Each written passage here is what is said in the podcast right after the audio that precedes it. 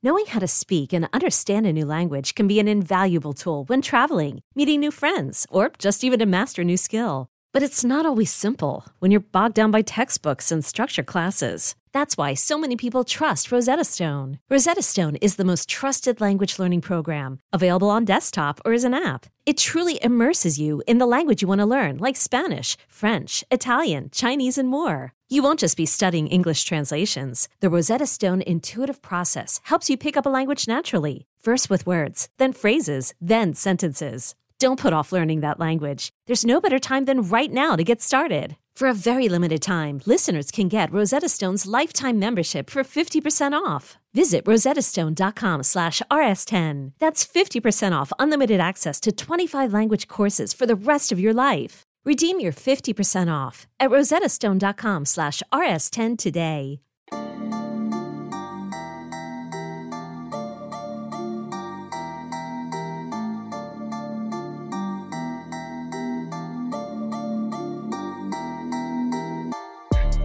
Welcome into the Illini Inquirer podcast, and look at this guy. He's back. Isaac Trotter back in the 24 7 sports family. And I told him, I texted him, we got to do a pod. We haven't done a pod in so long. I We did have the under last year of how many times you can come on the pod. But that's because you had your own gig. We were doing our own thing. So finally, he's back. What's up, man? What's up? It's good to be back. It's good to be um, it's good to be teammates again. You know what I mean? And I think that I think that uh, it's just it's just so fun to be part of this again, and just to be you know back working with you and in kind of a different way, but still the same old. You know what I mean? And uh, it's just been it's been a first couple weeks has been a little bit wild, but you know something I was really looking forward to, and it's been even better than I expected, which is which is awesome. So tell the people what you do. Okay, so I'm basically part of the national news desk for 24 7 Sports, and we kind of work with everybody. Um, Jeremy is, um, I'll give you guys the inside scoop on this. Like, Jeremy is highly regarded amongst like wow. these people at 24 7 Sports about how we go. Our, our job is to basically give you the free stuff so that Jeremy and the guys like him who work on the team sites can dominate and do their thing and give you guys inside scoop. Um, but we don't have to do a lot of work for Illinois because Illinois has such a great team and Joey does a great job and Derek does a great job, Ryan obviously, and Jeremy's a big part of that. And so it's it's my job is to basically work on there doing a lot of the breaking news. We do a lot of the stuff that um, maybe some of our publishers like Jeremy don't want to do or, or can't do because they're just uh, like covered up with a lot of stuff and it's high it's high um, intensity a little bit. Like it gets after it like the you know the slack channel gets popping and you get 90 90 notifications in a hurry. It's it's high paced and and that's the way i like it. And it kind of gets me back into my comfort zone into the swing of things that i really like doing. And and it's been really fun early just to kind of bring my own ideas and some of these deep cut type of things that I like to do with analysis and stuff, and then also do what they need me to do, and that, has been really fun. Someone called you out though the other day, um, an Illinois fan, that you wrote something positive about Juwan Howard, who's done a lot of positive things at Michigan.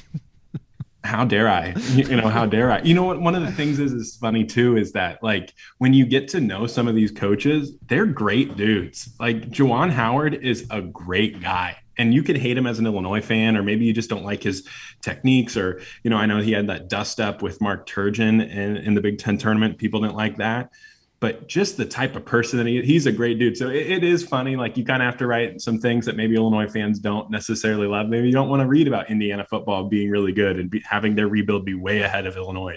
Maybe you don't want to read about Juwan Howard and this recruiting class that he's gotten. But I think, uh, you know, I think that if you're if you're doing my job, like you just have to tell it how it is. Just that's just the way it is. Even though uh, maybe some of the followers on Twitter might not be happy, and we're not talking about anyone in specific, Trevor Belize. and you kind of like, I, I don't think people understand that when you're in this job, at some point you can check that stuff at the door. Like I, I have enormous respect for Pat Fitzgerald.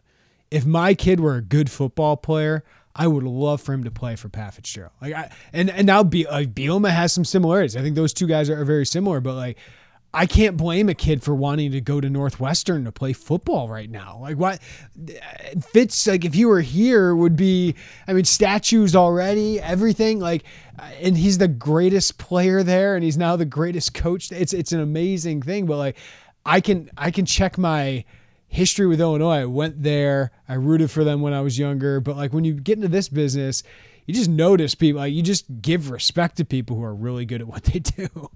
You're, you're exactly right. That's how I feel with Indiana football. Like growing up, like Indiana was like a curse word. You know what I mean? Around like guy, all the guys that I knew, like you hate Indiana when you grow up in Central Illinois. But then you see Tom Allen and you see the way he acts with his guys and the way how much his guys love him. And you see some of the videos in that locker room. It's not fake. It's very real with what they have there, their culture there.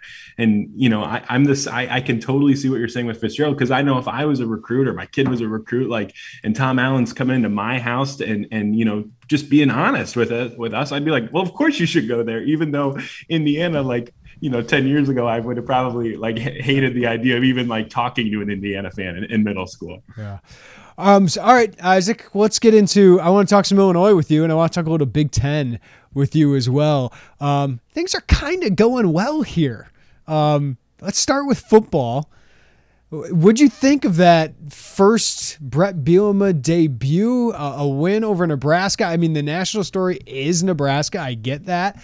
Uh, but that was just a solid, nicely played, executed victory for Illinois. You, you know, it was weird as I kind of like went into that game because for the first time in a long time, I felt like I didn't know the team and which is a weird dynamic because I know all the players, but you don't know the team because you just weren't sure what Bret Bielema was. And you know, I think the closing of the practice is a big deal. Like we've talked about in the past, you know, Lovie Smith had his warts, but one of the big things that we both really appreciated was he opened that the camps up to us because we had a really good idea. We knew that that team in 2017 and 2018 they were not going to be very good when we saw every day like the amount of turnovers that some of these quarterbacks are having in practice. You get to know the team in training camp we didn't get that part. I didn't get to see those inside stories about that. So i'm going into that game and i just i wasn't sure what to expect. And i just i felt like it was a breath of fresh air for watching this that illinois team. Like you know i, I said competent on the story that i wrote about illinois in, in that game. And it just it just was it felt like everything made sense. It's like okay you have isaiah williams and luke ford.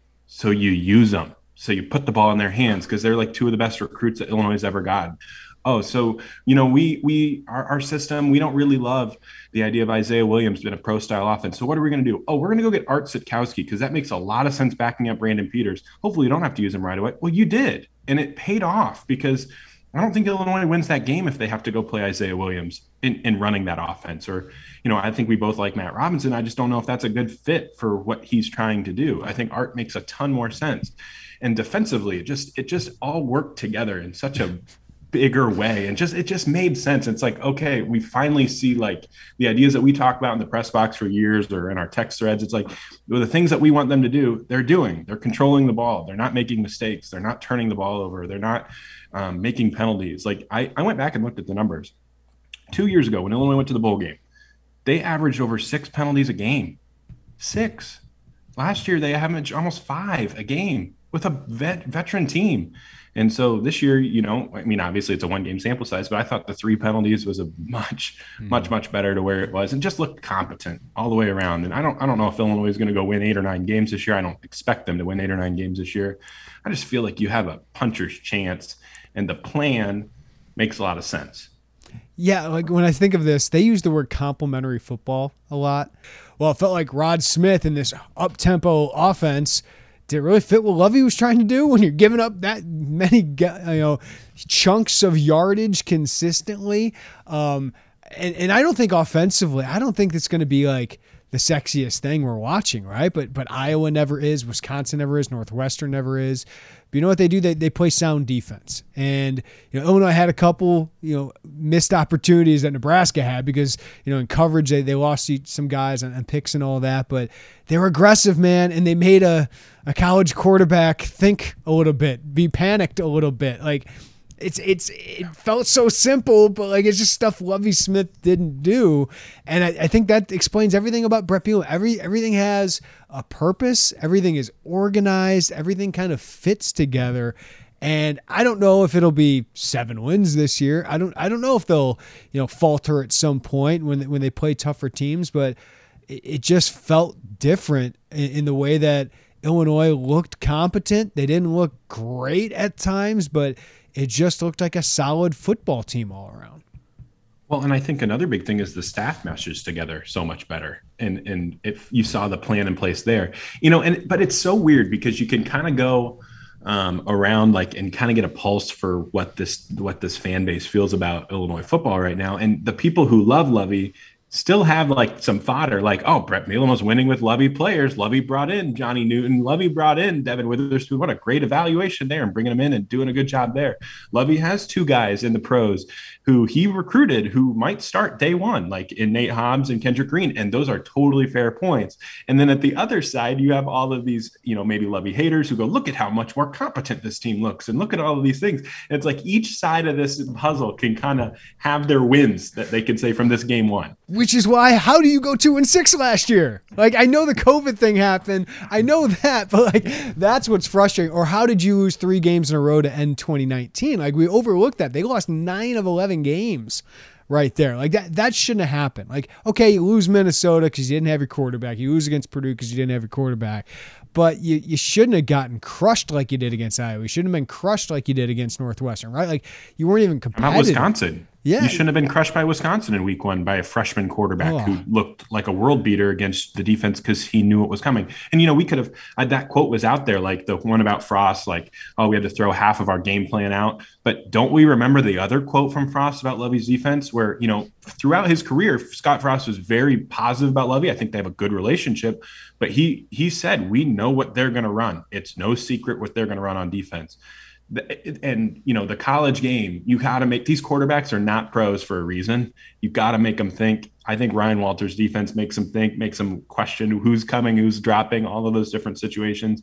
And we saw a big deal because i do think though that there is some talent on this team that lovie and his staff did a good job of bringing. There are some yeah. talented weapons on it but i think that they were put in positions to succeed a lot more um, effectively by by Ryan Walters, especially on that defensive side. Like guys like Keith Randolph is playing the right position, like what he needs to be doing. Like I think you see like the impacts of what Devin Witherspoon can do in this scheme. I think you could see Tony Adams be much more comfortable when he doesn't go into the coach's office every week and go, wait, so am I playing nickel or am I playing boundary or am I going to safety or am I oh I'm at free safety this week? Oh, I'm going back to corner. Like and some of those things like it's just never made sense in the moment and and now i think these guys are set up for success in a, in a little different way yeah, I don't think this is like a great Big Ten roster. I think we all know that. Uh, I think it's got some depth issues at certain positions, and you know, if you had another quarterback get hurt, if you have an offensive lineman get hurt, um, if you have another linebacker get hurt, like there's just certain positions uh, that where I still think you feel concerned, but it did feel like there was a lot of meat left on the bone last year. And to be honest with you, I, I mentioned it before, but like the end of 2019, I felt like there was, you know, games, those last three games, like win one of them makes it feel a little bit different. Uh, even after you made a bowl game, just to end with a winning record, how big would that have been? And, and let's not talk about the beginning of the season where they they, they missed uh, the Eastern Michigan game was just uh, atrocious for them. So yeah, just about putting these guys in better positions to succeed. So wh- what do you? You and I both picked them to lose to Nebraska in close games. I, I was really on the fence throughout because I thought Scott Frost, I'm not, don't think he's a great coach. I do think it's pretty even talented. I just, Adrian Martinez concerns me. And Ryan Walters had a great game plan for him, and Adrian you had some screw ups in that game. Uh, does it change how you look at the rest of the season, that first win? Absolutely, because I feel like I was already penciling it in as a loss. So now I feel like your ceiling is just, or your floor has just raised significantly. You know, I, I I don't know why you can't be competitive for the next few weeks. Like the next few weeks are really interesting to me where you could kind of get some steam here, get some get some momentum going. And you know, we can look at this Bret Bielema era and go, there's not been many mistakes made. Well, one of the things I want to see is I want to see him fail once and see how that goes. You know what I mean? And I, I'm I'm excited by like by this potential here because I think you have a game like I think this weekend's game against UTSA is no gimme at all. This should be competitive I think they should be able to win it. But I think this Virginia game too, right? Like that's in two weeks. Do they have, or they have a bye week in between? No, it's uh it's next Saturday, and and okay. I, I, see that one, Isaac. I, I'm kind of you know I think Illinois fans are like, hey, this is our breakthrough of national attention. Well, it was about Nebraska, um, and, and I understand why. But if you get to three and zero, oh, I think that's when people start turning their heads and be like, wait, Illinois three and zero going into a Friday night game against Maryland. Then you win that, and people are like, "Oh my gosh, look, Bret Bielema's got Illinois four and zero with three Power right. Five wins already." Like, I think that's when they become a national story. and then Purdue and Charlotte are following right after that, and we both are down on Purdue, and Charlotte is Charlotte, right? Like they're are, are they five and one? I like, predicted four and two for the first six. So even though I had them losing Nebraska, I had them four and two. Like this is a a very favorable schedule, and especially now that you consider you beat Nebraska, who Purdue probably similar talent, probably better high end talent than Nebraska is, to be honest with you, with David Bell and, and George Karlaftis and you know Milton Wright's really talented. Um, but you know, like Maryland's got Taulia, um, who's who's pretty talented, but up and down. Um, they're really young. Yeah, Maryland's really young. They got talent for sure, but they're really young. So yeah, I mean. I don't know if I'm going to say like Illinois beats UTSA, they're all of a sudden favored in all these games, but they're all going to be single point spreads outside of Charlotte, who they should be double digit favorites over.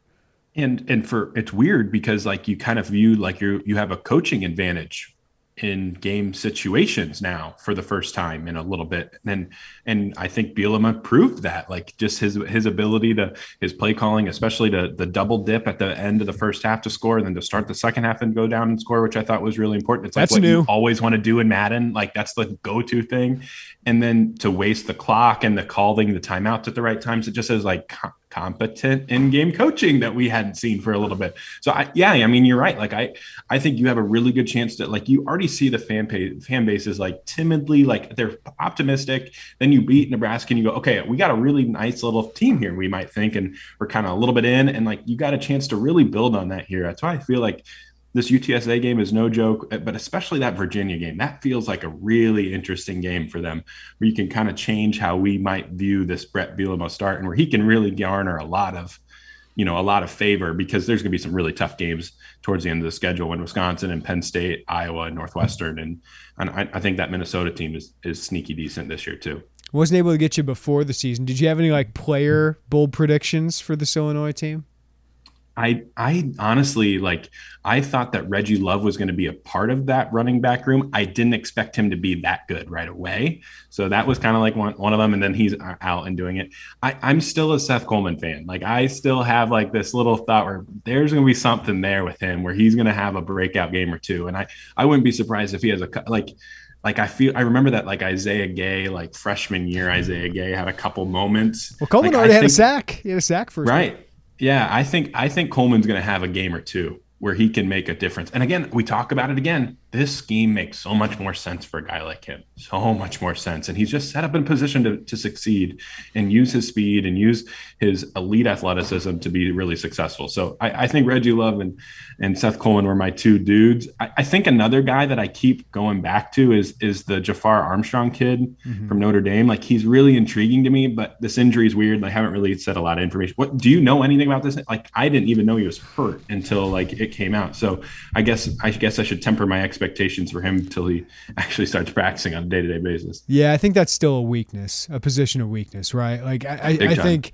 I mean, Isaiah Williams, I, I, think both of us thought, yeah, he if he wants to play wide receiver, he's gonna be pretty good at. Like I'm looking at Wan'Dale Robinson's stats over two seasons, which was like 20 games. It was like 90 receptions for about 900 yards. I'm like, yeah, that, that, that's what Isaiah Williams I think can do for them. It is a lot of what Wan'Dale did, and they just haven't had that kind of player.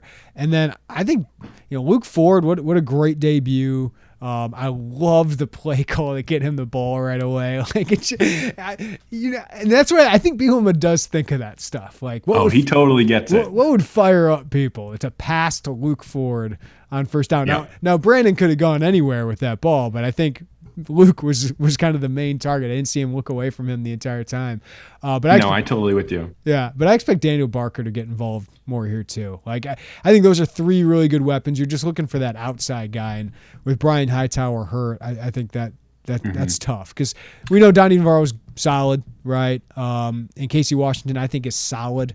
Uh, not going to take the top off of defense, but um, that that's still a position where it's like, okay, can they do it? And let's see Art Sitkowski do it a second week in a row, or whenever Brandon comes back. A quarterback's still a question for me. No, totally with you. And you know, the other thing too is I felt like encouraged that they were able to be so successful offensively without Daniel Barker being featured because I think I don't I think was it your bold prediction that he was going to lead this team in receiving? Like I don't I don't think that's a hot take at all. Like I think that that's completely fair. And and if you're able to win without him and you're able to do what you did offensively without really featuring him, I'm I'm excited about that because there's going to be times where Daniel Barker does what he does best and that's get down the seam and he has really soft hands and he's a matchup nightmare. So I do I just I feel like this team is just set up for success on both sides. I still have some questions about Tony Petersen's offense and how explosive it could be. Like yeah. I'm not convinced that Art Sitkowski is absolutely going to be like a massive game changer, but they don't need him to be one. And Dude, it didn't take much. Difference. It didn't take much, and I think it says a lot about Illinois quarterback play over the years for fans to say Art's the guy. He, he's definitely the guy. Like, I, I hey, I'm intrigued. And, and, when they got him, Isaac, I know I talked with you about it. Like, I watched the film from Rutgers last two years, and I said there, there's some things there. Like, he, he's not freshman year guy that got thrown to the wolves and had no chance of succeeding. Like there, there's some there's some good things that he can do if you're expecting, you know, Wisconsin style quarterback. Like you're not expecting the guy to put your, you know, to be an NFL guy who can kind of put you on his back. Like he can make solid decisions uh, and he can throw the ball. Uh, but it's, you know, can this offense unlock it and can he be consistent? So I think he can be solid. I think he's your multi-year starter potentially, but obviously Brandon had a lockdown on this job forever. So if he's healthy at some point, um, I, I don't know. I'm just not in that conversation of does Art start over Brandon until I see another really good performance. No, yeah, hundred percent. And and I don't, you know, shoulders are funky, especially it's not his non-throwing shoulder, so I guess that makes a little bit of a difference. But I just I put Brandon off until October. Like that's just in my head. Like I'm like he's probably going to need a, a whole month of September to get right. Um, maybe that Charlotte game against October on October 2nd might be a time if, if there's still a situation where Art hasn't really taken a stranglehold of the job where he can get right again before Wisconsin. Bielema didn't rule I, him out this week, which I I think he did, but like I, he's like I'm not ruling him out this week, but yeah, I mean maybe in a couple weeks he'll he'll be back. But I mean I, I think the overall point here is it's nice to have two guys that you feel like you can go in and compete with. Hundred percent and and and you feel like you don't have a huge like disadvantage with quarterbacks. Like there, I think we know you can do the quarterback tiers in the Big Ten, and Brandon and, and Art are not top seven guys. I don't think, but th- just their floor is so high. Like you, and you don't need them to be like a put your. You don't need him to do what Adrian Martinez has to do for Nebraska to win. You know what I mean? Like that. You just don't need that right now. And I, I just like the utilization of the running backs. Like this is going to be a running team, and you're going to have chances to make plays down the field. And Art proved he can do it. Brandon, we know we've seen it happen in the past with him before, and we just have to see if they can they can really do it and stay consistent. Whoever's under center, honestly. So last year, Illinois had the worst defense in the Big Ten. Like how how much can they how much better can they be this year, just with scheme change and a year of age? Top eight is that unrealistic? If they're top eight, they might win seven or eight games. Like in the Big Ten, I'm saying top eight in the Big Ten. Yeah, no, that's right. That's right. I think they could win like seven games in the Big. Like if if you're top eight defense in the Big Ten, I think Illinois is finishing like fourth in the Big Ten West at, at worst, which is no yeah. doubt bowl team. Maybe that's a little bit too high. Maybe that nine to ten range might be a little bit better. Like I think top seventy five in the country like you, like that that would be really impressive. And you know the moment like i think it was jay leman that said it. He was like god like i hope that ryan walters could stay around for a little bit because he really liked that first thing. And I, I was like oh that's a little fast like to jump to that conclusion that he's like this rising star. Rod smith and, was know, that two years ago right Right. Well, and we also had times like like I left that Nebraska game going like God, like Nebraska was like a couple plays away from really like making this Illinois def like making the narrative around this Illinois defense much different, like much mm-hmm. much different. So I will I would like to see what they do against better quarterback play, but I, I just I just see like I just feel again I said earlier I just think they're set up for success and this defensive line really intrigues me like really intrigues me. Rod Perry is a dude. Keith Randolph is a dude, which we knew that when they recruited him. Like that was a big recruiting win, and now he's showing it off. Johnny Newton, another big recruiting win, and now he's in a position to succeed. And then you have depth like Jamal Woods and Calvin Avery. You've kind of wanted a lot from them or had to have a lot from them in the last few years, especially in preseason. And those guys are your fourth and fifth off or defensive linemen that you're bringing in. So when you and then you add Gay and Carney, like that that that addition to bring Carney back and get him out of the transfer portal is a sneaky big big move for this defense. So and you know I think there is going to be a big drop off next year just because I feel like that this team this roster is going to look so different next year, mm-hmm. and I'm not I'm not sure like how sustainable it is. But in the here and now, yeah. you're old you're old at a lot of key positions. You have a lot of guys with a lot of snaps, and now you have a defensive coordinator that's not doing the same thing every single time. Yeah, and, and that's why I've said like, hey, Bielema needs to take advantage of this because if he does, you could have like that Jeff Brohm surprise first year of success, and like Brohm did, capitalize on recruiting. I know Brohm's got to continue that. Mm-hmm. Like they have they've fallen off a little bit, but um, recruiting wise, like I know they haven't landed a bunch of four stars here, but again, we talk about competence and like what they're doing in state. Uh, I can't tell you just talking with prospects, talking with coaches and parents, um, how much they love it and, and, how much it matters. Like the reason we talk about in state so much is because you get a couple in state kids, you're more likely to get the next ones. Right. That, that's why it's because it builds on each other. Yes, the kid in a vacuum in Florida or Texas is probably better the three star in Texas and Florida than it is uh, in Illinois for the most part. But you have more likely chance to get the kid who's close to home. And and that first that first class that Lovie got was headlined by Illinois kids. That was a reason why that group is pretty successful. You still have those pieces, especially on that offensive line, and just to go away from it was really uh, just was a head scratcher. Just didn't make a lot of sense.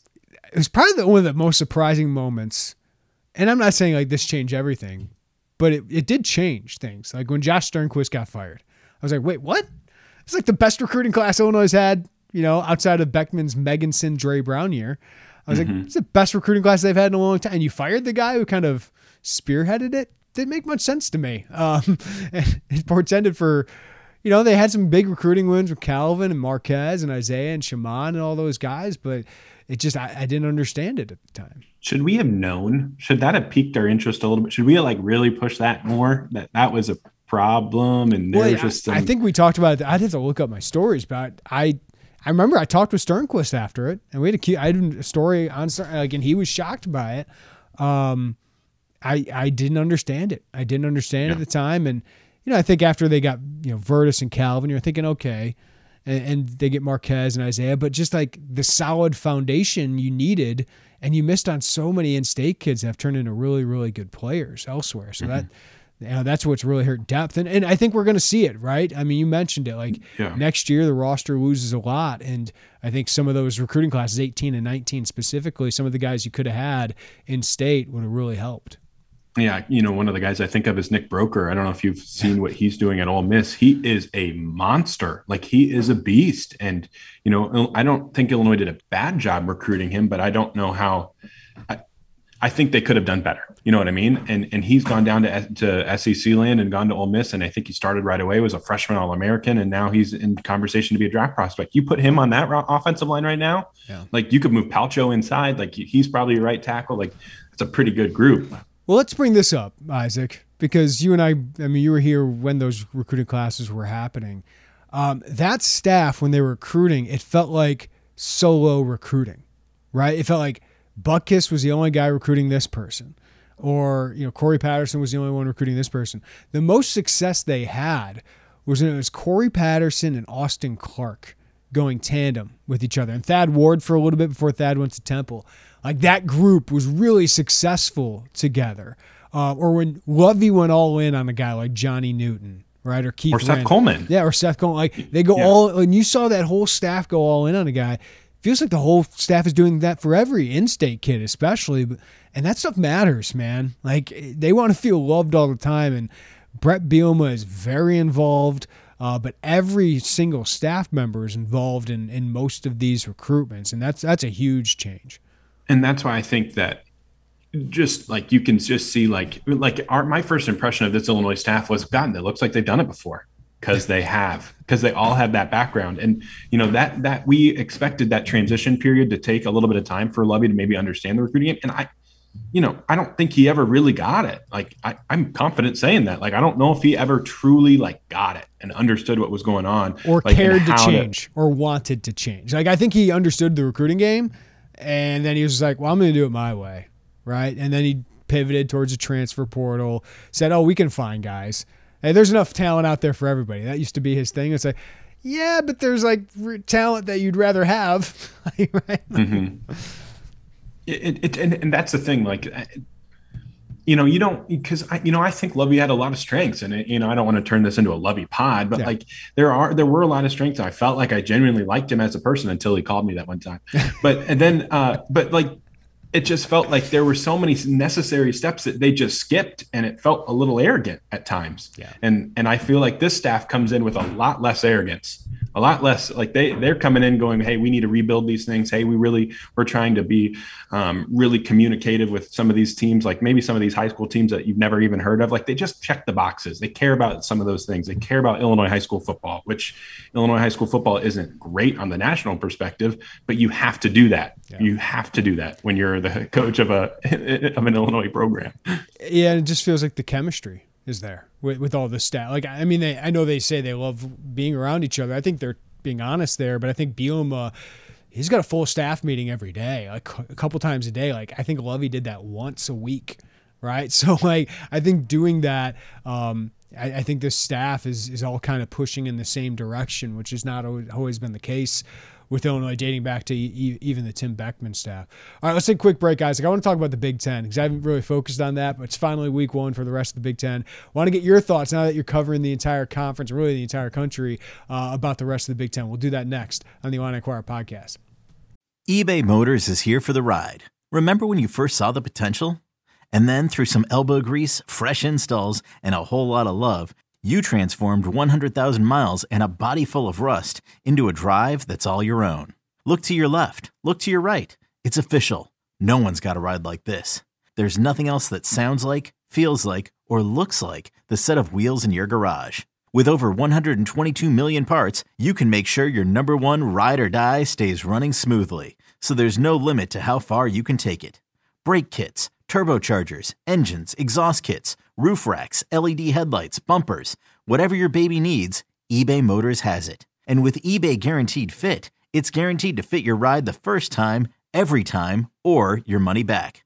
Plus, at these prices, well, you're burning rubber, not cash. Keep your ride or die alive at ebaymotors.com. Eligible items only. Exclusions apply. Hey, I'm Brett Podolsky co founder of The Farmer's Dog. We make fresh food for dogs. We started the company when we saw what a huge difference it made in my own dog, Jada, when she stopped eating ultra processed kibble and started eating fresh, whole food. The Farmer's Dog food isn't fancy, it's just real food delivered to your door in pre portioned packs. It's better for them and easier for you. Get 50% off your first box at thefarmersdog.com slash podcast. That's thefarmersdog.com slash podcast. All right, we got some great uh, Big Ten games. I like this. I was kind of skeptical at first, Isaac, but I kind of like how we have Big Ten matchups in week one and some great ones. It's nerve wracking if you're a fan of one of these teams because you don't get the warm up. Uh, but I do think it adds a little bit of a wild card into college football that sometimes, let's be honest, like the NBA, is a little bit predictable, especially with this run Clemson, Ohio State, Alabama, Georgia, uh, Oklahoma are having right now, where it's like there's the haves and everybody else is just competing for a January 1st bowl game. Um, I, I, love these that we got Indiana, Iowa first week, right? That, that we have uh, some big time Penn State, Wisconsin matchups. Here we go. Yeah, no, I'm 100% with you. I like the I like just throwing teams into the fire because I feel like we learn a little bit more about them. These games are really important early. Um, another sneaky game is Ohio State Minnesota is going to be a really fun game on Thursday. Like I'm excited that that's kind of like a standalone. I know Rutgers is really excited about their program. Like they've sold out that game against the host Temple on Thursday at 5:30 on Big Ten Network. So it's it is fun. It is going to be really fun. I you know I think Penn State, Wisconsin easily is a headliner, two top 20 programs, but I think that Indiana Iowa game is going to be very very interesting because everything you hear out of Iowa is that that team is ready to take a big step forward. Like they they really like what they have going there. Like Tyler Goodson is obviously a really big stud, but the big thing that they they are missing is that you know that you think of the strength of Iowa is in their line play they got some holes to fill on both the offensive line and the defensive line. So I'm fascinated by how that transition process happens. And then you look at Indiana. When's the last time that Indiana has had the best quarterback in the Big Ten? Like you, I name it. Like you can't. Like it hasn't happened in a long time. And Michael Penix Jr. is a absolute stud. And that Indiana team, and we talked a little bit uh, earlier with that Tom Allen culture. It, it they're legit. And if they go into Iowa and win that game, that's gonna be fun. That's gonna be really fun. All right, if you had same odds uh, to win the Big Ten uh, quarterback of the year, would you mm-hmm. put your money on Penix or CJ Stroud? The Ohio Stroud. State quarterback. yeah, right. No, like, I, I understand why. Stroud. Like Penix was, I think, my number one pick for Big Ten preseason player of the year. No, I might have put Chris Olave, but I, I was like, I should just put the Ohio State quarterback because they're going to be unbelievable. I don't even know if we need to talk about them because they, they are just on another level, Isaac. Like, who do you think anybody can threaten them? Like, and, and no. if so, who? No, I, am sorry. Like, I don't. I, don't think. I think the gap between them.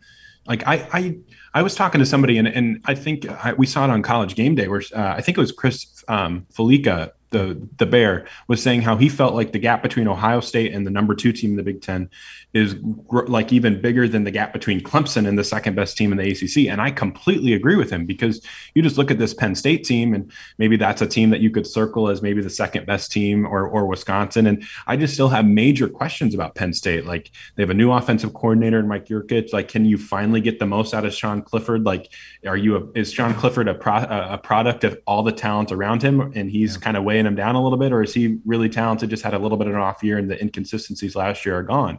So there's just a lot of these questions about some of these teams. Meanwhile, Ohio State, like you go through their entire starting lineup, four star, five star, four star, four star. Their offensive line, like I did a thing, like I think they had seven of their starters on offense were all like top 40 commits at their position, like or, or in the country. I mean, not at their position, yeah. just in the country. And their worst ranked recruit is Chris Olave, the freaking Big Ten best wide receiver, who's a wide receiver one. Like that's it. Just it is just a different level, man. Like they are they are something. Uh, we just had the team talent composite a 24 7 update, and this stat is unbelievable.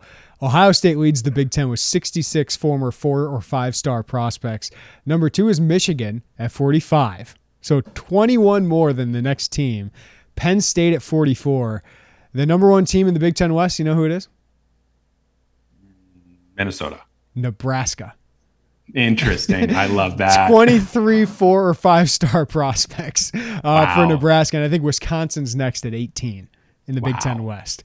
But uh, that's what I'm saying. Like, it, it, this is an uneven playing field. And you just got to admit, like, you just got to embrace it at this point. Like, I mean, I don't know if you guys have seen like some of the recruiting class that Ohio State just brought in. Like these freshmen that they have, they have two of the top five defensive linemen in the country. So they they have holes on their defensive line, holes, quote unquote, that they're filling with two top five commits in the entire country who are coming in. They have a running back that they think is already better than J.K. Dobbins coming in as a freshman. Their wide receiver room is already stacked with Chris Olave, and then they had like Garrett they go Wilson. get Marvin Harrison Jr. adding to that mix, another top 50 wide receiver. Like they have two top 50 guys. Like there's a reason why Mookie Cooper bounced in a hurry because they just they recruit in a hurry on on in that wide receiver room. I think Brian Hartline you could probably put up there is maybe the best uh, assistant in the in the country maybe the like hands down the big 10 but maybe in the country he's up there so just like you don't want to like spoil it but you know ohio state's going to be in there could somebody beat them yeah because it's college football and things can happen but can they lose twice the, probably not what Pro- yeah. can they lose twice i don't i don't see it um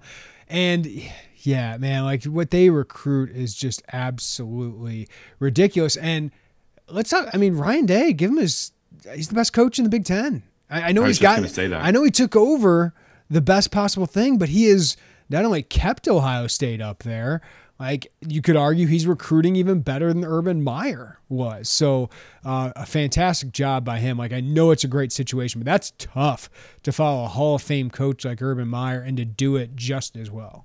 Well, and then the in games part of it for Day is he's an unbelievable play caller too. Mm-hmm. Like he might be the best play caller in the Big Ten too. So like that that matters as well. Like he he is such a huge advantage. They crush that higher.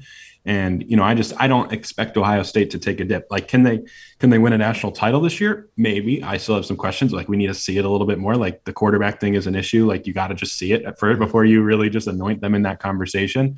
And um, but I, I, have no doubt in my mind that they'll be in a college football playoff. Like it would take something extremely drastic for them not to make the college football playoff and be in that competition for it. All right. So who you selling stock in in the Big Ten? Like if you, if, like it could be like, hey, Indiana, I don't think it's going to be that good, or I'm not buying Wisconsin, the Big Ten West. Right? Like who are you, who are you selling right now? Uh, I don't understand the hype around Minnesota. Like, I don't understand that. Like, Ryan Burns does a great job covering that site, but he had them at like nine and three. And, you know, there's been other people have talked about them potentially winning the Big Ten West. I, I guess I just I have a ton of questions about that defense. Like that defense was one of the worst units in all of football last year too. And it's like, are we just for sure they're going to come back and be good? Like, you know, and I've and Tanner Morgan wasn't quite as good last year. Tanner Morgan wasn't quite as good last year. Well, I wonder why. Maybe when you don't have Rashad Bateman and Tyler Johnson outside, yeah. like there's a little bit of a difference. Like like it just is. And they have they have another big injury to a wide receiver. Chris Autman-Bell is a really good player who might not be ready to go for the opener here. Like and so, like, I like Mo Ibrahim, like their running back, he's a stud, and like their offensive line is a, a, a, good unit, like a very solid, experienced unit. And you know, it's it pays off to have a quarterback that doesn't usually kill you, and Tanner Morgan doesn't really kill you. But I just, I again, like Tanner, Mor- I, Tanner Morgan was a product of the absolute superstar weapons that he had around him, and you know, that's not a bad thing. Like, there's nothing wrong with that. But like, there's we shouldn't be surprised that he takes a little bit of a step back when you lose. Tyler Johnson decides to go play for the Bucks and is making big catches in the Super Bowl, and Rashad Bateman's a second round pick for the Ravens. Like we shouldn't be surprised that they take a step back. So I just have a lot of questions about that defense. Like they'll run the ball, they'll be fine offensively, I think, and and I, I, just I just don't think that defense is going to really make them competent. I trust Iowa's system and I trust Wisconsin a little bit more. So they're probably the biggest one I'm selling. I always felt like Tyler Johnson was the most undra- underdrafted guy I've seen in the Big Ten. Like, I watched him for years. I'm like, that guy's a third rounder, like at worst. Like, I know he yeah. might not run the fastest, but uh, just goes up and gets the ball. So I think was it fifth or sixth that, that he dropped. Fifth round. Uh, mm-hmm. I was like, man, what a steal! So Tom Brady gets to throw to him. Um, yeah. Is there anybody you're buying more than the others? Am I wrong to like Michigan? Like, like all right, give me. I'm going to do my take. Why is Jim Harbaugh on the hot seat? Like why why is he on the hot seat? Okay. I wrote this today in our digest. The guy in six seasons is 34 and 16 in the Big Ten. Okay. And he has four top 20 finishes in the AP poll. Uh, his predecessors, his two predecessors in seven years were 24 and 32 in the Big Ten, one top 20 finish in the AP poll. Like what what do they, who do they think they are? They're not Ohio State. And I think Trevor texted us yesterday. Harbaugh averages more wins per season than any Michigan coach. Now, you have to do there's 12 games now, but still, like he's been pretty successful there. He's just not Ohio State. It's been more Wisconsin or Iowa than Ohio State. And I don't know, like that's not a terrible place to be. I know you want to do better, but you fire Jim Harbaugh. I don't know if you're getting better you know, I saw this uh, one of those. You ever see those motivational quotes or something? And it's like one of the biggest things of anger is unmet or unrealized expectations and that's that's all it is there in Michigan. Like you can win a lot, but just they have these expectations are here, and and Harbaugh just isn't meeting those really lofty expectations that they've set for him. Even though he's done a great job, and you know I just look at their recruiting and like you want to go toe for toe with Ohio State, they're the only team that's even in the conversation going toe to toe with them from a recruiting perspective, and I think they have major question. Like I, am not sold on their starting quarterback, Cade McNamara is, the, is the, his name who yeah. who took the job. He's solid, he's serviceable, which, which is weird. Just, he's just a which is weird because the one thing you thought Jim Harbaugh would be good at is quarterback, and that's been an issue the last couple. Like Shea Patterson was pretty good um, for them, and I think they'd love to have a guy like that back, and maybe JJ McCarthy later this year or, or next year is that guy. That's exactly what I was going to say. Like he, McNamara is just a placeholder for for McCarthy to come in and do his thing, and I think AJ Henning could be a big part of their team this year too. And that's another guy that Illinois fans know a lot about, and you know, there's some funny recruiting stories that we can tell about that one at a different time, but he's going to be a big part of that. And they might not have like that big play, big dude on the outside like Michigan's had in, in previous years, who's like ends up being a fourth, fifth, sixth round draft pick. But I think they'll be good enough. And I think that defense has to take a step forward because it was so atrocious last year. I just, I, I just, I have a hard time feeling like that Michigan team's really going to be that bad. But the Big Ten East is tough because I think Penn State's going to be much improved. I think Indiana's going to be much improved, and somebody's got to lose these games. So it feels like it's going to be a dogfight, especially in the Big Ten East for second place. I don't want to tease everybody with that Henning a little bit. Um, I, I, mean, that was that was the month Illinois was going to land everybody. Right in the 2020 right. class, yeah, Jaden Thompson, um, who's the offensive lineman from from Simeon that they had. Um, man, I can't remember his name now. Really good prospect. Went to Oregon. Um, flipped, committed to Illinois. You know, flipped to Oregon. Reggie Love was on board. Like at the time, Illinois fellow was getting AJ Henning, Mookie Cooper, um, James Jalen, Frenchie, Jalen St. John, James Frenchie, all of it, and it was going to be the breakthrough for Lovie Smith. It, it of course did not happen. Shocking to absolutely nobody. that was that that was like it felt like the Lovie Smith experience. You have all these eggs in these baskets, and then the eggs just keep dropping out over and over again, and it just doesn't work out, and you get like two of them. It, it, was weird. It was yeah. weird, but yeah, I do think that I do think AJ Henning's going to be a, a, really nice piece for him this year. And and again, like the thing with Harbaugh too, is that like he has found a whole new staff. He completely revamped his staff, and I think that's one of the most underrated things in college football. If you get your staff right, you got a chance. And I think yeah. this staff might be something different and maybe something he absolutely needed and can save his job. And, and that Michigan team just, they recruit too good to be as bad as they were last year. Yeah. Is Northwestern going to be any good? Like, are they going to be good? I'm out on them. I'm out till I see it. Like, like uh, we have, I, you see some of these. You know what that rankings. means? You know what that means though? Every time we're out on Northwestern, they have like their best year. That is kind of fair, but we we should have seen last year coming with the amount of returning talent yeah. that they had. Like two years ago, like I this feels a little bit like two years ago, like the 2019 team that uh, that beat Illinois. I don't know how they won that game against Illinois. They should not have won that game, but uh, that that that team was three and nine, and that they I'm getting some 2019, but yeah, that 2019 yeah. vibes on that team. Like Hunter Johnson's taking over as quarterback and um, you know, maybe that's an Art Sitkowski type of thing. We should learn from Art Sitkowski, where maybe your first impression of a guy is wrong. Like maybe, maybe after two years, guys can just get better and improve. Funny how college football works like that. So, really, he's a really talented piece. Hopefully, he's gotten a little bit better after a couple years after a dreadful debut there in Northwestern. But I just, I don't know. I just don't, I don't love that defense. They have to replace a ton on that side of the ball. And we give Fitz so much credit, and you can, and that's totally fine to do that. And I think they have a high floor, but you have a lot of dudes that you're going to replace. Yep. And eventually you got to find some talent that you can recruit at a high level. Like Speed Skoronski's an absolute stud at on, at, on the offensive line for them. I think he plays left tackle already as a sophomore, but you're going to have to replace those guys. Like they've had multiple year starters at linebacker and in the secondary that they have to replace. And that's just, that's easier said than done.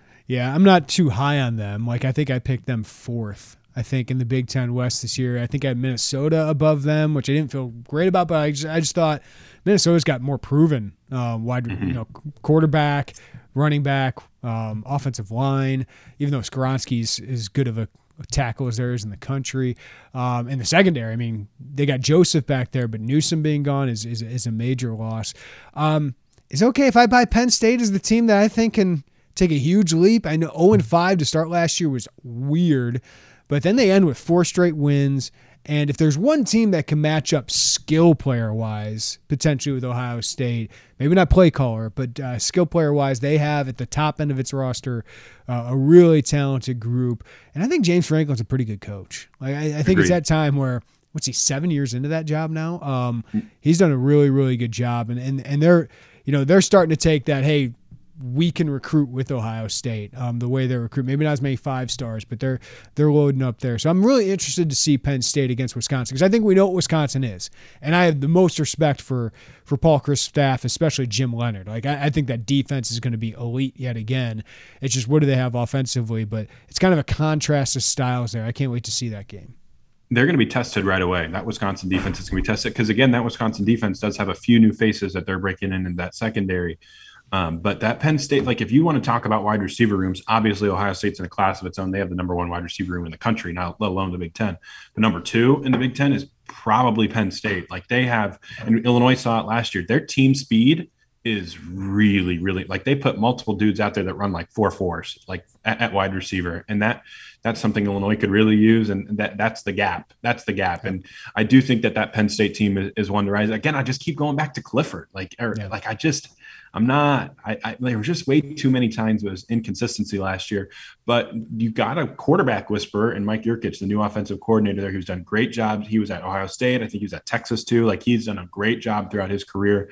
He's supposed to be the guy that's supposed to do it. And we hear that a lot throughout the preseason. We'll have to see it. But um, on paper, they have all the talent. And I mean, their running back room is just stacked too. So James Franklin, James Franklin does a really, really, really good job. Like I have like if I was doing a who which core which coach I would rather have, like he he's probably second in the Big Ten behind Day for me. Like yeah. pretty pretty fa- safely second in in that conversation. Especially if you're saying like who who do you think can win a title? Like because mm-hmm. yeah, with Fitz you're not winning a title. Ferentz you're not winning a title. Chryst you're not probably winning a title. Um, yeah, it's probably Franklin and then Harbaugh. I don't. I don't know. Um, you got to get dudes. How about Scott Frost? Is he there for you? Well, not, not there. I, I, wanted to ask you about that here in a second, but um, who are you taking in the West? Wisconsin, Iowa? Yeah, I have Wisconsin for now. I put Wisconsin there one, and then I put um, Iowa two. I, I think Minnesota could be in that mix for three or, or Northwestern. Uh, it's just it's it's just going to be weird, you know, kind of seeing that middle of the pack. And I think I think the product that you saw in the field from Illinois could potentially see, have them be in that conversation with North like Northwestern. Like you should compete with Northwestern. Like the day the days of just getting trampled by them or them imposing your, their will on you constantly over and over over doing everything they ever want against you. Those days should be over. Like so you should compete in in in in that game against them but I, I, I, still just I like that Wisconsin team. I think Mertz is set up for big success. Like they have their two wide receivers back who got hurt last year. Sorry, my ice maker just made some noise. Okay. And then um, you know they, those two wide receivers are huge, and the running back room is is really good. They got a Clemson transfer that won the job there, and then a freshman who was really good last year, Jalen Berger. Who's going to be their number two, and that offensive line is good. That defense we already know is going to be good. They, I just have less questions about them than Iowa. Yeah and that's kind of why I'm putting Wisconsin there. And I think explosiveness for for Wisconsin could be on the way. Like I really do. Like we we might like we I'd be I would not be shocked at all if they put up some pretty interesting numbers offensively this year in year two of Graham Mertz. And that's the thing about playing in the West when you're Illinois is that there's opportunity, man. Like Purdue's not good, Nebraska's not good, uh, Minnesota like obviously is way better. Like they got a higher ceiling with PJ Fleck, but they weren't great last year, right? They got some flaws. Um, and, and, even Northwestern, I think this is a year where you could get them. Like I, I, it came down to my season predictions of that game. Of course, is is the bowl game play in, yeah. and it's just like I have the like Fitz has won six in a row, and most of them aren't close. So I'm just like I've got to give the edge until I see it.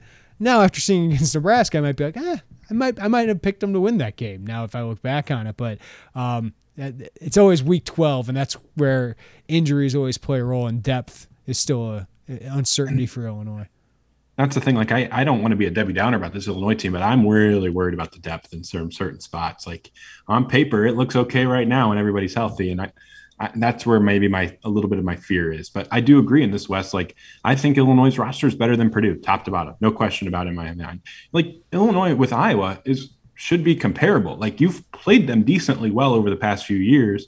Like it's it's time. Like it's time to to be competitive with that team. Like I don't think that roster is like leaps and bounds better than what Illinois put out on the field against Nebraska right now. Now will that be the same when they play later this year? We'll have to find out. Over under new Big Ten football coaches. Notice I didn't say fired. I said new Big Ten football coaches in 2022. Mm-hmm. One and a half. Over. I would take the under on two and a half, but I'll take the over on one and a half just because I do think that. I mean, we talked about it. I, I think Scott Frost is in trouble. I think everybody around that program uh, knows it. and twenty and million think, buyout. I mean, it's not my money, so I don't care. But it's just like, ouch, ouch. Yeah, no, totally. And then like, I do think that there is like you could like what's stopping like James Franklin from getting poached? Like what's stopping some of those things from happening? And then I think you also have to look at Michigan. Like that you know their expectations are so high. If they get if they get trounced by Ohio State again, like I mean, Jim Harbaugh's head's going to be on a picket fence. You know what I mean? Like they want, they want that. Like they're going to be out for blood, like in that situation. So I just, I, I'll take the over on that one. But I, I mean, I wouldn't be surprised. Like I wouldn't be surprised if Michigan, uh, like I said earlier, has a resurgent year and he stays, and maybe maybe Scott Frost gets it together a little bit. Because again, like I watched that game against Illinois, and there were moments where it just it looks really bad, but then I just wonder if he could get a quarterback because Adrian Martinez just has so many times where he just kills you with his decision making. But then Scott Frost opens his mouth and makes these dumb comments in post game press conferences or Monday press conferences that maybe give you a little bit too much insight into how unprepared they were. I love and you it. Go, I'm, not, I'm not going to complain about it. It's just like, oh, oh, I'm not either. Yeah. I'm not either. but I mean, uh, you know what I mean? Like he just is giving you, he's showing you, like, and not hiding it that they were not prepared and ready to go. And that's just, that's not good. He just had that's to listen to the Illini Inquirer podcast to say that, hey, I think they're going to run a four-two-five. like apparently, um, that was a huge thought that no one else was. Like, it was like I don't know. Ryan Walters was hinting at it the entire offseason. Uh, one one name I wanted to bring up. Mm-hmm. I, I don't think he's going anywhere, and I don't think he should go anywhere because I think he's really good for the program. He's elevated them. But if Jeff Brohm at like two and seven in the Big Ten or four and eight overall or something like that, I think. He, I mean, he's making so much money. They're invested in him, and again, the program is way better with Jeff Brohm. But like after like three disappointing years in a row, it's kind of like, oh, maybe this isn't what we thought it was going to be under him. Like we're not going to yeah. be, you know, what Minnesota maybe has turned into. Maybe we're just like fighting for a bowl game every year. Yeah, that that is definitely an intriguing game for sure. And you know, I think Jeff Brohm, like maybe he's just an offensive coordinator. Like that conversation has to be had. Maybe he just like that's where he's bet, best at, and we're just not really sure about that yet. But you know, we talk like I don't think there's any a dra- more drastic switch between that high end of talent on a roster and then the the gaping gap between the rest of it. Like I I don't know if they even have a dude behind like the top three guys, like we've talked about, like the Milton Wright, like the David Bell, and then obviously George Karlaftis is a defensive end. But and then I kind of like their quarterbacks, like they're they're okay, they're fine, like they're fine. But after that, like, can we name one guy like who would be an All Big Ten, like even like in the mix for All Big Ten? Like it's it's rough, like it's rough out there behind that top end talent. And you know, I I yeah, I wouldn't say I trust Purdue to make the right decision regarding that situation because they just they don't get football hires right. Maybe it's hard to win at Purdue, and they got a little taste of it with Brohm. But there's just there's just some, something about that. Like if you if you haven't used the portal like to really just build up just the depth that you have there and it's really that bad behind you it just it frustrates me if, if i was a purdue fan or maybe in that for purdue like athletic director or like athletic offices. Yeah to me it's like purdue like usually you said wide receiver they've been good. Karlaftis is an absolute stud. Um, but then i look at like the back seven for them has been an issue. The o line has never been good there uh, the running backs, like Horvath was a pain for Illinois, but I don't think he was a big pain for anybody else. Like, it's just, yeah, it's just like, do they have enough pieces everywhere? And of course, Illinois had that problem. I think they could, right. like you said, if they have injuries. But it's just like, yeah, the, there's some top end talent there. And of course, Rondale not being healthy really hurt them last they year. They also had that tight end that was really good, um, who won the Mackey Award. Why, why am I blanking Hopkins, on his name? Bryce yeah, Bryce Hopkins. Yeah. yeah, like and like they've had really high end guys. It just I like the defensive line has been not been great either. Like they ha- they just haven't been there. They just haven't had it, and I don't I don't really know how to decipher that because you know you look at what Jeff Brohm is, and you would think that he would be able to be really good on the recruiting trail. It's just how personable he is, with how how like how engaging is, how his stylistic offense, like his best case stylistic offense, seemed like would be a really good fit there, and he just he hasn't been able to get it done on a yeah, big big time stage. The only other program I look at is like when does Kirk Ferentz retire, but I don't think it's going to be next year. mm no, and and I guess Locksley could we could throw him in that conversation, like if something happens. But I, I I, don't know. I feel like he's recruited really well there. I feel like the the amount of talent, like you understood the type of job he was taking over after the DJ Durkin like saga. That was awful. Um, so I, I, yeah, I just I don't expect that. And you know, Schiano's obviously not going anywhere. They love him there. Like I guess maybe maybe Schiano gets poached, maybe, but I just no, don't see it. I think I think they're both really happy with each other, and I think that's going to be his last gig. Um, yeah, I go under. I, I, think the Frost thing probably happens because it feels like it's written, mm-hmm. but maybe they win six, seven games and, and they don't do it and they wait a year. That schedule sucks I for know, them. I know. I, don't see it like, happening. Do you know what my favorite stat is? Scott Frost won 13 games in his last year at UCF, and he's won 12 in three years mm-hmm. and counting at Nebraska. How much? Lo- how, how much? How much longer will we be able to say that stat? Like is equal to? Is it three weeks, four weeks? Because they're going to be Fordham, uh, right? like, yeah. Let me pull up their schedule really quick. I, I want to. Then see, they get like, Oklahoma. oh, like all right. Um, if I gave you Nebraska plus thirty, would you take that? To Oklahoma? Oh, yeah. That's a big number. that's a really big number, but it is Lincoln Riley in Oklahoma.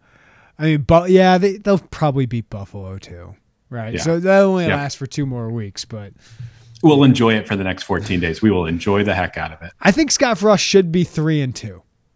Like Michigan State, a lot of people picking as the last place team. If you was to mm-hmm. Michigan State, I don't think he's coming back. Like I, yeah. I just I don't know if there's any coming back from a two and three start in year four. Okay, so all right, let's pencil that in. Let's do some math here. So you beat Michigan State in week five. That means you're three and two after losing to Oklahoma. Then you have Nebraska or Northwestern at home. You should win that game. You're at home. You're Nebraska against a Northwestern team. You should win that game. But I are you penciling it in for sure? Probably no, not. Like, no. So you would have them losing that. I think so. Yeah. Okay. Three and three. Michigan. You're not winning that game. I don't three think so. Minnesota on the road. I'll take Minnesota. Three and 5 I'll Purdue take, at home. I'll take them at home against Purdue. Okay. Ohio State. No. No chance. Wisconsin. No. no chance. Iowa, No. no chance. That's four and eight. And maybe we give them Northwesterners five and seven, but yeah, I don't. You're not bringing them back then, right? Like No, no, you can't. Like, four that would years be- without a bowl. That doesn't happen at Nebraska. So you're 12 and 20 entering this year. So that means you would be 16 and 28. That's why it's so crazy they lost that game. That's why it mattered so much that they lost that game. So they looked at that schedule and said, "Guys, we don't have many opportunities for six. Like we, we just, I mean, with Michigan, Ohio State, Wisconsin, Iowa on the schedule, we just don't have many opportunities to get there. And they got two givens, I would imagine, with their non-conference, but like." There's not many others on there, so man, yeah, like it, it could get ugly, and and usually it doesn't get ugly. They're usually nice in Nebraska, but I get why they're so frustrated with this coach because it feels like they just have a coach who has a coaching disadvantage every Yep. time they're out there. But it's weird because you read some of the Nebraska writers and they go, no, they're definitely not getting rid of him. No, they're definitely not getting rid of him. And I wonder how much that conversation changes in the next couple months. Like, because like that that Ohio State game is going to be ugly. That's going to be really ugly. I have a feeling that Wisconsin game could get really out of hand on the road. And then If they Iowa's make a really bowl, good. if they make a bowl, they won't fire him. If they Agreed. make a bowl, they won't fire him. Uh, so that's a low bar, but after losing to Illinois, it's a hard bar to, to get over at this point. So, um, I mean, twenty million dollars is a lot of money. I don't think Trev Alberts wants to do it, but man, if you fire him, you better have a good one coming in. And, and that that's what would be the interesting conversation. Are, are they good enough to go steal a Matt Campbell from Iowa State now that the Big 12 is dissipating? Like, is Chris Klieman, could they steal him from Kansas State or um, do they go, you know, get somebody else? I, I think that's the kind of guy you need. You need, I think the days of thinking Nebraska is a blue blood that's going to out recruit everybody to Lincoln is probably not going to happen. I think you need a program builder. You need to model yourself after what Wisconsin and Iowa and what Illinois are, are trying to do. And it's weird. Again, it goes back to those expectations. Just the the lofty expectations that you have in Michigan are some of the same that they have in Nebraska, and it's just not meeting there. But the weird thing is, is that this year they were fine with the bowl game. They'd have been fine with it, Yep. and he can't even get up to that par. Yeah. All right, man. Anything else you want to hit on? Big Ten, Illinois, otherwise? Um, buy your stock in Seth Coleman. Um, I'm scared about this Illinois secondary. Joey Wagner's hair looks extremely good these days. Yeah. Derek Piper, extremely good at picking football games. Yep. And I miss Lante. That's it. It's a good way of wrapping things up, man. We miss you around here, but it's nice to have you back. We'll have to do this every once in a while. Catch up uh, every couple weeks or every month or so, man. Sounds good, man. Anytime. Great catching up with my guy, Isaac Trotter. Hope you guys enjoyed that. I know a lot of you guys loved reading from Isaac, hearing from Isaac when he was a part of our crew when he was still a student at the University of Illinois. Uh, then I was so proud of him to go get that newspaper job, get out in the real world for that year and a half. It's kind of what I did, um, but I think that teaches you a lot. But to come back to 24 7 sports and do it on the national desk, uh, he's going to do great things there. And I, I told those guys when they asked me about Isaac, uh, hire him and you won't regret it because he's going to work his butt off and, and he's a talented guy. So uh, happy that he's part of the family yet again. And uh, we'll bring him on here uh, every couple weeks or so so you guys can get. Um, your head of Isaac Trotter every once in a while, the Trotter takes that he wants to put on you. So hope you guys enjoyed that. Thanks for listening to the Illini Inquirer podcast. As always, give us a follow if you don't already. Subscribe to us wherever you get your podcasts. Give us a rating and review if you haven't done so already. If you can just take a couple seconds to do that, it always helps us. Uh, we really appreciate when you guys do that, and, and we really appreciate when you support the site, and that includes not only listening to this podcast and, and going to the site, but subscribing to us as well. And if you don't subscribe to us, you always can. Uh, just one dollar for your first month. Uh, so if you want to try us out, that's the best way to do it. Um, and we really appreciate the support. And th- this last month, especially, you guys have been awesome. Twenty four seven Sports has taken notice, and you guys really stepped up in a big way in the last month. And we can't thank you enough because we enjoy what we're doing. Uh, we really try to give back as much as we can, give our all into this job. Uh, and to have your guys' support ha- has been nothing but amazing. So thank you, thank you, thank you for that. All right, everybody, have a great day. Take care of each other. We're hoping to maybe squeeze one more pod with a special guest before the UTSA game. But if not, have a great weekend. Have a great Saturday night. And we'll catch up with you after the UTSA game with some post game reaction. But everybody, take care of each other. And we'll talk to you next time on the Illini Inquirer podcast.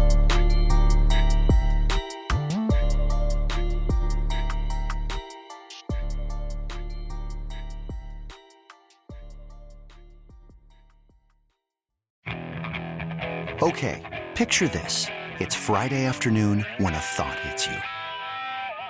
I can waste another weekend doing the same old whatever, or I can conquer it. I can hop into my all new Hyundai Santa Fe and hit the road. Any road. The steeper, the better.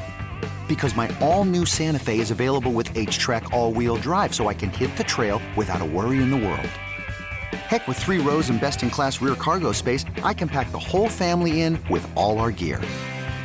We've got available dual wireless charging for our phones, so we'll never lose touch with civilization, and we won't lose touch with the primordial power of Mother Earth. So, which is it? Waste the weekend or do something a little more epic? And conquer it in the all new Hyundai Santa Fe. Visit HyundaiUSA.com or call 562 314 4603 for more details. Hyundai, there's joy in every journey.